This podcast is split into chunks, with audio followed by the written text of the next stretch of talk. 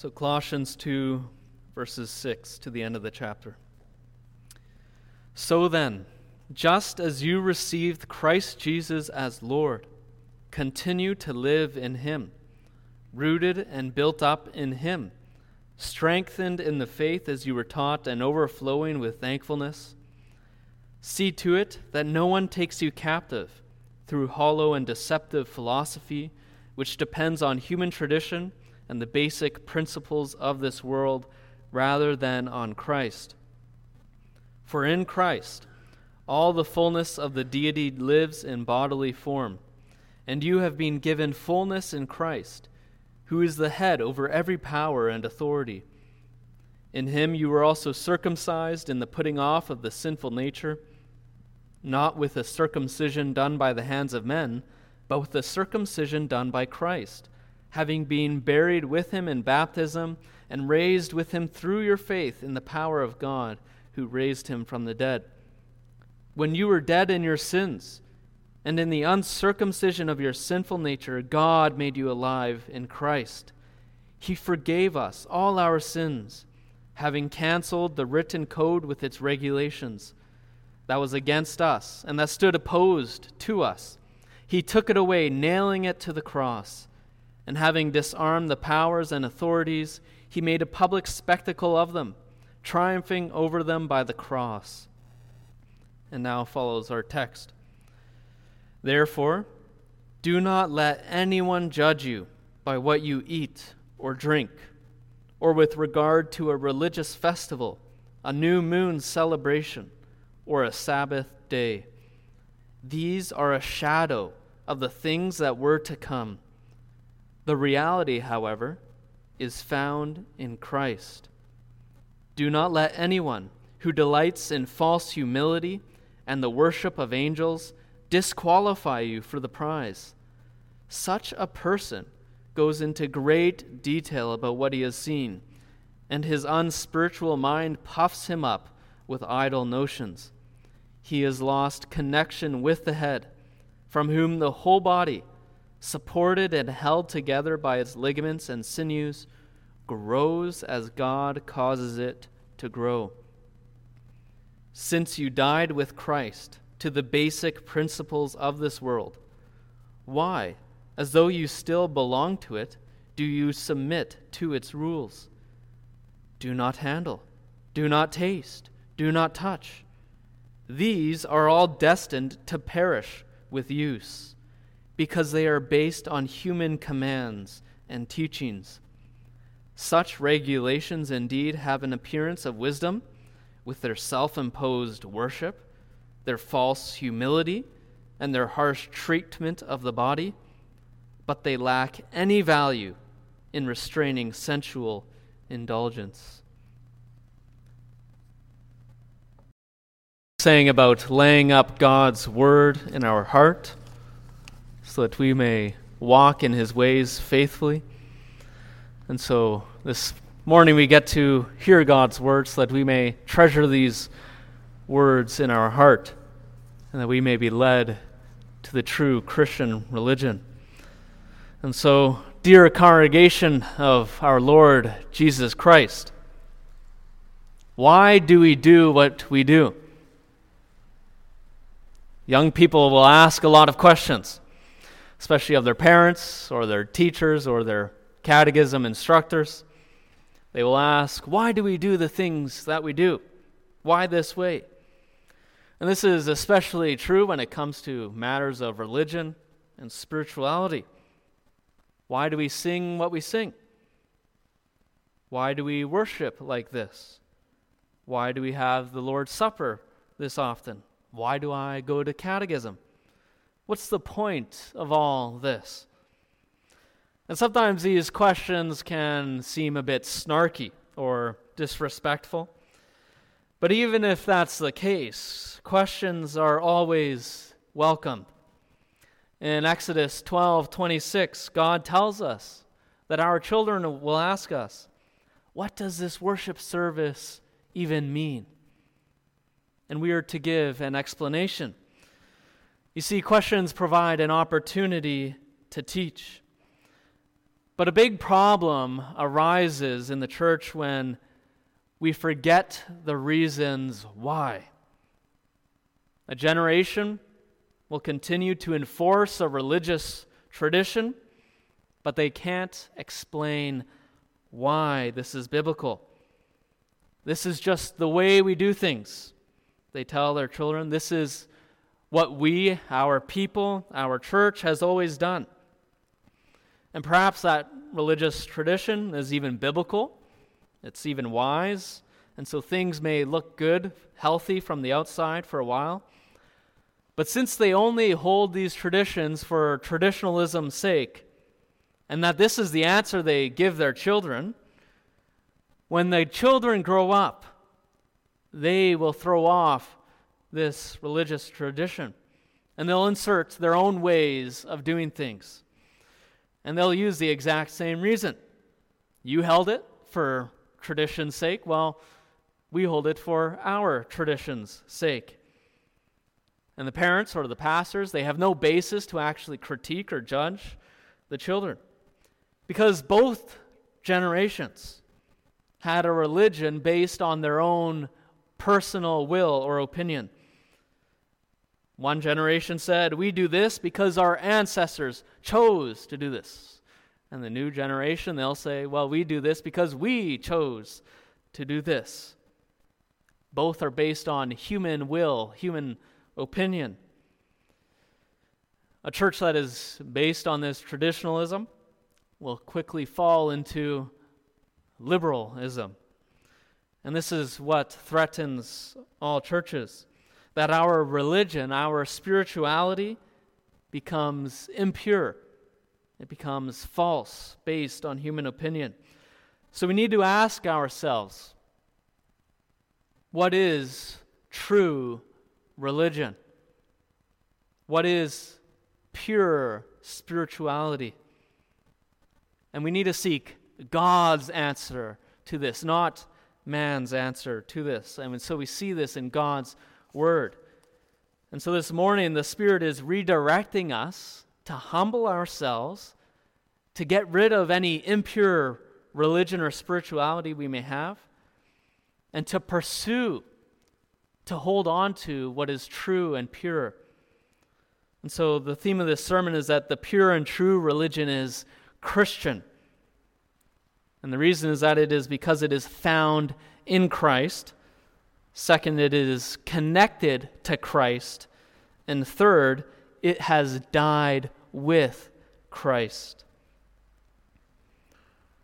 And so in verses 6 to 15 that we just read, we heard about how the Colossians must not be taken captive by false teaching, an empty philosophy or religion. He says that this empty philosophy has been disarmed by Jesus Christ. But now, in the rest of chapter 2, Paul is going to show us how inadequate the Mosaic law is, this empty philosophy that has passed away. But more importantly, Paul is going to show us that how great, how exalted our Lord Jesus Christ is. And we'll see that our Lord is central to all pure and true spirituality. It's only in Jesus that we have true, have a real, true religion. So, our first point true spirituality is found in Christ, or it's grounded in Him. And the Spirit teaches us this in verses 16 to 17. Let's read that together. Colossians 2, verses 16 to 17, our first point. Therefore, do not let anyone judge you by what you eat or drink, or with regard to a religious festival, a new moon celebration, or a Sabbath day. These are a shadow of the things to come, that were to come. The reality, however, is found in Christ.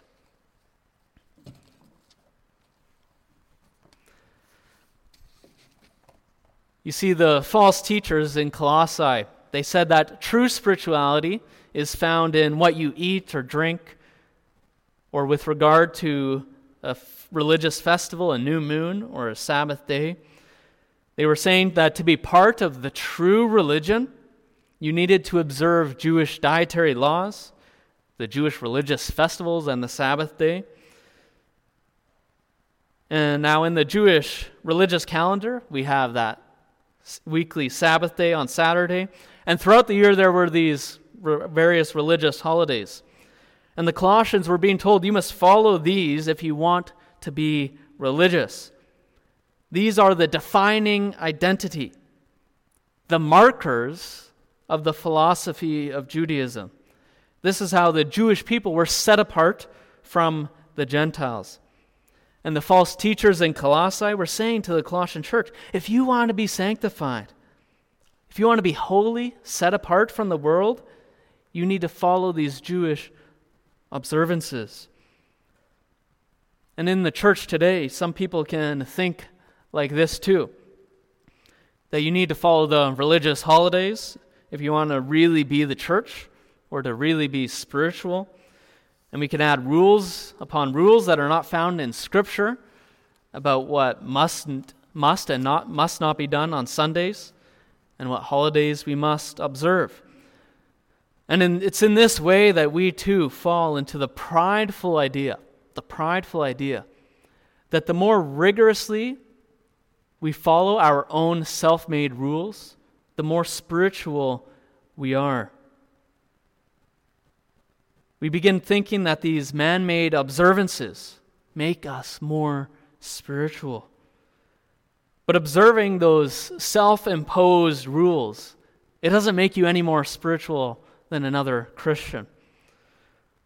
And, brothers and sisters, we too can set up our own distinctives, let's say, our own markers of true spirituality. And we can pride ourselves in these markers, these distinctives, even though they aren't solidly based on Christ and His Word. But that is not ordinary in the good sense. That's not ordinary biblical religion. Rather, that's prideful, man made religion. And so we must be guard against such attitudes in our hearts attitudes of building up more and more of our own self imposed rules. The false teachers believed you had to follow these Mosaic laws to be a part of God's people. And this meant that they were judging the Colossian Gentile believers the false teachers, they were saying, You are not part of God's people until you observe these days and you stop eating this, stop drinking that. And so the Spirit of God, next in our text, gives courage to the Colossians and to us. The Spirit tells us, Therefore, do not let anyone judge you. Verse 16. The Spirit tells them, I know these people say you don't have true religion, but don't believe what they say about you. Reject their words. Remember that Jesus has disarmed these rulers and authorities. He has disarmed their attack of judgment on you. They cannot condemn you, saying, You don't belong to me. You are God's children. So don't take their judgments upon you to heart. And another thing about these false teachers is that they actually don't understand what true religion is. They don't understand what true religion is. Paul says there, verse 17, these are a shadow of the things that were to come. The reality, however, is found in Christ. The Mosaic law, the old covenant, was inadequate. It was just a shadow, preparing the world for the real thing, preparing the world for Jesus Christ. Just imagine for a moment that your spouse has to move, has to move far away. And so to keep in touch, you both get a burner phone to continue to communicate and be connected. But then your spouse comes home and she puts the phone down, she puts it away so that you two can be present together, communing in person, face to face, to spend time with each other in person. Well, the old covenant was like that phone, a way to have a relationship with God, a covenant with God. But now God has come in person. He has put the phone away, He has abolished it, as the Spirit says in, to the Corinthian church. But many in the church, these false teachers, were wanting to keep using that phone, the old covenant, to relate to God. But it was useless now because God had put the phone away. He had come in person to be fully present with the people of God through the new covenant. The phone had been repl- thrown out and replaced with the real deal. And so Paul is saying you can try to use the phone, but it's only dead noise on the other side. It only distracts you, it only leads you away, it only stops you from actually being present and having a relationship with God. We have the reality in Jesus Christ now.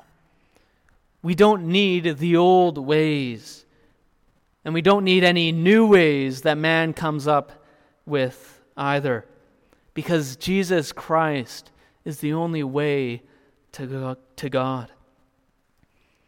Now, you might not be tempted like the early Christians to use the Mosaic laws instead of Jesus Christ.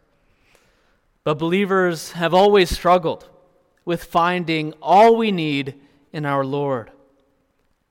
Our hearts continually create religious markers or practices that become idolatrous, legalistic ways of drawing near to God, man made ways of being spiritual or pious. Now, in the 1500s, a couple hundred years ago, when the English pastors left the Roman church and they were trying to do all things according to the Bible, they were met with church authorities trying to make them wear special clothing. This is called the vestment controversy for those who love who want to research this history later. Now, if you've ever seen a Catholic priest or bishop, well, that clothing is called a vestment. And the English monarchs, the English church authorities, were trying to make all the pastors wear these special clothes. And they had all sorts of sort of uh, pious, spiritual reasons that the pastors should be required to wear these things. But they told the pastors, you have to wear this if you want to serve God's church. But faithful Christians, they resisted this. Not that it's automatically wrong to wear such vestments or clothing, but it's wrong to require others to wear them. And we might not have explicit rules like this from the church, history of the Church of England. But for example, this past week I was talking to a Baptist pastor who was telling me about certain clean and unclean uh, distinctions some believers make regarding what preachers should wear. He was telling me that in his uh, circles, some say it's unclean, for instance, to wear a skinny tie, apparently. And when he told me, I didn't even know about these categories of a skinny tie versus uh, a, a wide tie, I guess. But some Christians, they have these clean, unclean distinctions in fashion regarding what people, especially their pastors, should or shouldn't wear.